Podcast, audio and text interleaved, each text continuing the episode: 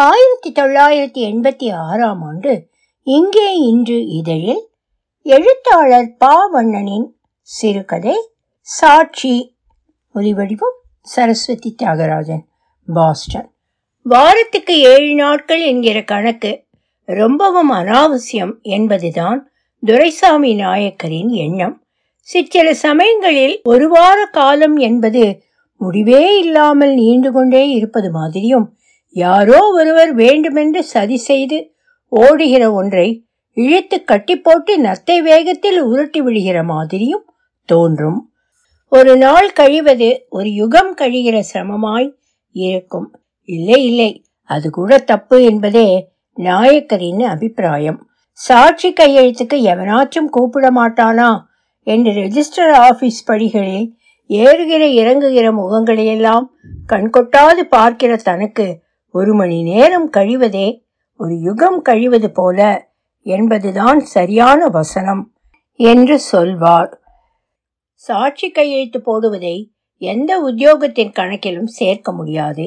வேறு வேலை செய்து ஓடி ஆடி நாலு காசு சம்பாதிக்கிற அளவுக்கு உடம்பில் சக்தி இல்லாததால் தான் பொழுது விடிந்து பொழுது போகிற வரைக்கும் ரெஜிஸ்டர் ஆபீஸே கதி என்று விழுந்து கிடக்க வேண்டி இருக்கிறது. விழுந்து கிடப்பதாலேயே பார்ட்டிகள் கிடைத்து விடுவார்கள் என்று சொல்ல முடியாது. வரும் நேரத்துக்குத்தான் பார்ட்டிகள் வரும்.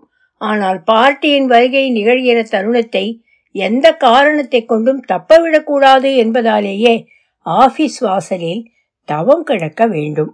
டீ சிகரெட் வாங்கி வர சொல்கிற குமாஸ்தாக்கள் பேனாவுக்கு இங்க் ஊற்றி வர சொல்கிற பத்திர எழுத்தர் ஆகியோரின் இரக்கமும் கருணையும் தொடர்ந்து தன்மேல் பொழிய வேண்டும் என்பதும் பார்வையிலேயே படுகிற விதத்தில் இருப்பதற்கு ஒரு காரணம்.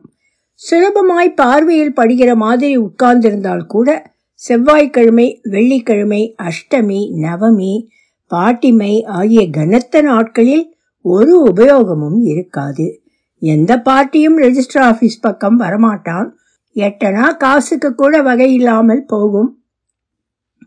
நாள் கிழமைகளில் கூட ஆகி வராத நாள் துலங்காத நாள் என்று இனம் பிரித்து நம்பத் தொடங்கிய முன்னோர் மீதும் இன்னும் நம்பிக்கொண்டு அலைகிற ஜனங்கள் மீதும் கோபமும் எரிச்சலும் வரும். வயிற்றுப்பாட்டுக்கு ஒன்றும் இல்லாமல் போகிறதே என்பதுதான் காரணம். ஆபீஸ் திறந்திருக்கிற இந்த தினங்கள் தவிர ஞாயிற்றுக்கிழமை மாதிரியான அரசாங்க விடுமுறை நாட்களும் சோதனையான நாட்கள்தான்.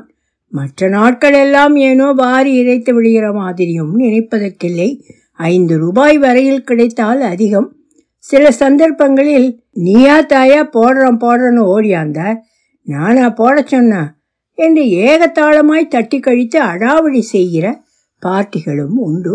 வேண்டா வெறுப்பாக வீசிவிட்டு போகிற ஒரு ரூபாயோ இரண்டு ரூபாயோ தான் அந்த மாதிரி தினங்களின் மொத்த வருமானம் ஆகிவிடும். இந்த வருமானத்துக்குள்ளேயே தானும் தன் மனைவியும் வயிற்றை கழுவ வேண்டும் என்பதுதான் நாயக்கருக்கு வருத்தமான விஷயம். மகன் கொண்டவனுக்கு வருத்தம் இல்லை என்றது உலக வாக்கியம். ஆனால் மூன்று மகன்கள் இருந்தும் சல்லி காசுக்கு பிரயோஜனம் இல்லை என்பதற்கு நாயக்கரே சரியான உதாரணம். பெரிய பையனுக்கு உளுந்தூர்பேட்டையில் கான்ஸ்டபிள் உத்தியோகம். நடுப்பையன் பாண்டிச்சேரி சுதேசி மில்லில் இருக்கிறான். சின்னவன் பெரியார் பஸ்ஸில் டிரைவராக கடலூரில் வாழ்கிறான். சொல்லி வைத்த மாதிரி மூன்று பிள்ளைகளும் கல்யாணத்துக்கு பிறகு அந்தந்த ஊரிலேயே வேரூண்டி விட்டார்கள். அப்பா அம்மா இல்லாமலேயே ஆகாயத்தில் இருந்து நேராக குதித்து விட்ட மாதிரியான எண்ணம் அவர்களுக்கு. ஒருவேளை சோறு போடக்கூட எவனும் தயாராய் இல்லை. பெரியவன் சின்னவனை காட்டுவான் சின்னவன் நடுப்பையனை காட்டுவான் நடுப்பையன் வேறொருவனை காட்டுவான். இவரிடம் சொல்வதற்கென்றே அவன் அவனுக்கும் வினோதமான ஆயிரம் காரணங்கள் கிடைக்கும். இரண்டு மூன்று வருஷத்துக்கு இருந்து இருந்து கசந்து போய் தாக்கு பிடிக்க முடியாமல் வளவனூர்க்கே மனைவியை அழைத்து கொண்டு வந்துவிட்டார். பத்திரம் எழுதுகிற பழைய சிநேகிதர் ஒருவர் தான் பலவந்தப்படுத்தி அழைத்து வந்து ரிஜிஸ்டர் ஆபீஸ் திண்ணையில் உட்கார வைத்து சாட்சி கையெழுத்துக்கு பழக்கப்படுத்தினார். உடம்பு சுருங்கி நடைத்தளர்ந்து பலவீனமான முதிய வயசில் ரொம்ப ஆறுதலாய் இருந்தது. ஒருவேளை சோறானாலும் கௌரவமான சோறாக இருந்தது. ஆறேழு வருஷங்களாக இந்த சோறுதான்.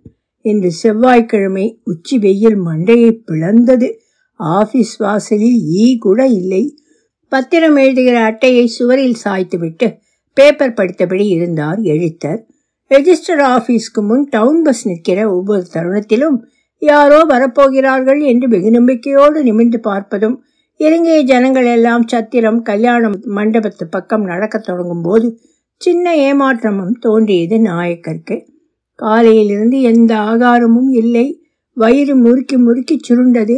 வெடித்து விடுகிற மாதிரி தலை வலித்தது.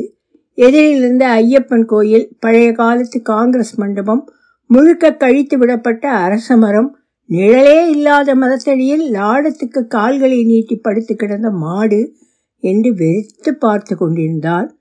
தரசாமி உள்ளே இருந்து குமாஸ்தா கூப்பிட்டான். அந்த குரல் கேட்டு முகம் திருப்பிய நாயக்கர் அவனை நோக்கி ஓடினார். ஒரு டீ வாங்கியாப்பா. வாங்கி வந்து தந்தார். ஊதி ஊதி குடித்தான் அந்த குமாஸ்தா. ஒவ்வொரு ஊதலுக்கும் நெளிந்து கலங்குகிற டீயையும் அளவு குறைந்து கொண்டு வருகிற தமிழரையும் பார்த்தபடி நின்றார் இவர். வெற்றி தமிழரை வாங்கி கொண்டு போய் கடையில் தந்துவிட்டு திரும்பினார். ஒரு கணம் கடன் சொல்லி தானும் ஒரு டீ குடிக்கலாமா? என்று யோசித்து அப்புறம் அந்த எண்ணத்தை கைவிட்டார்.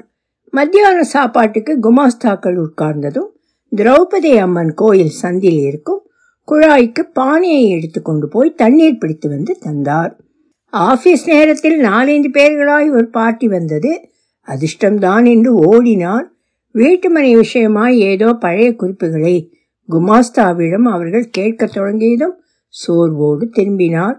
சாயங்காலம் மறுபடியும் கூப்பிட்ட குரலுக்கு ஓடிப்போய் டீ வாங்கி கொண்டு வந்து கொடுத்தார். ஆபீஸ் முடிந்து கதவை சாத்துகிற மட்டும் திண்ணையிலேயே உட்கார்ந்திருந்து விட்டு தலையெழுத்தை நொந்தபடி எழுந்து நடந்தார். எங்கு போவது என்று தெரியாமலேயே கல்யாண மண்டபத்து வாசலில் கொஞ்ச நேரம் மகிழ மரத்து நிழலில் கொஞ்ச நேரம் நின்று கொண்டிருந்தார். அரையிருளாய் பூமியில் வெளிச்சம் மங்கத் தொடங்கியதும் வீட்டுக்கு நடந்தார். தேங்காய் ஓடு மாதிரி அடக்கமான சின்ன குடிசை. கிழவி படுத்தபடி இருந்தாள். நாயக்கர் வந்து உட்கார்ந்த சப்தம் கேட்டு எழுந்தாள். ஏனாச்சும் கிடைச்சுதா? ம் சுத்தமா ஒண்ணுமே இல்லையா? இருளின் ஊடே. நாயக்கரையே பார்த்தாள் கிழவி. நாயக்கர் தலை கவிழ்ந்து உட்கார்ந்திருந்தார். பேச்சு எதுவும் இல்லாமலேயே சில நிமிஷங்கள் கழிந்தன. பயம் ஆழமாக பரவி அழுகை முட்டுகிற மாதிரி இருந்தது. மத்தியானம் ஏதாச்சும் சாப்பிட்டியா? என்று மெதுவாக பேச்சை தொடங்கினாள் கிழவி. இல்லை ஒரு டீ கூடவா குடிக்க கூடாது? காசு இருந்தாதானே குடிக்கிறதுக்கு. மறுபடியும் கொஞ்ச நேரம் மௌனத்தில் கரைந்தது. அப்புறம் கிழவர் கேட்டார் மத்தியானம் நீ என்ன செஞ்ச? ஏதாச்சும் நீ கொண்டாடுவேன்னு தான் உட்காந்துக்குன்னு இருந்தேன் நீயும் வெறுவயத்தோட தான் இருக்கியா? பலவீனமான கால்களை ஊன்றி மெல்ல எழுந்து தண்ணீர் எடுக்க செம்பை தேடினார் கிழவர். ஒலி வடிவம் சரஸ்வதி தியாகராஜன் பாஸ்டன்.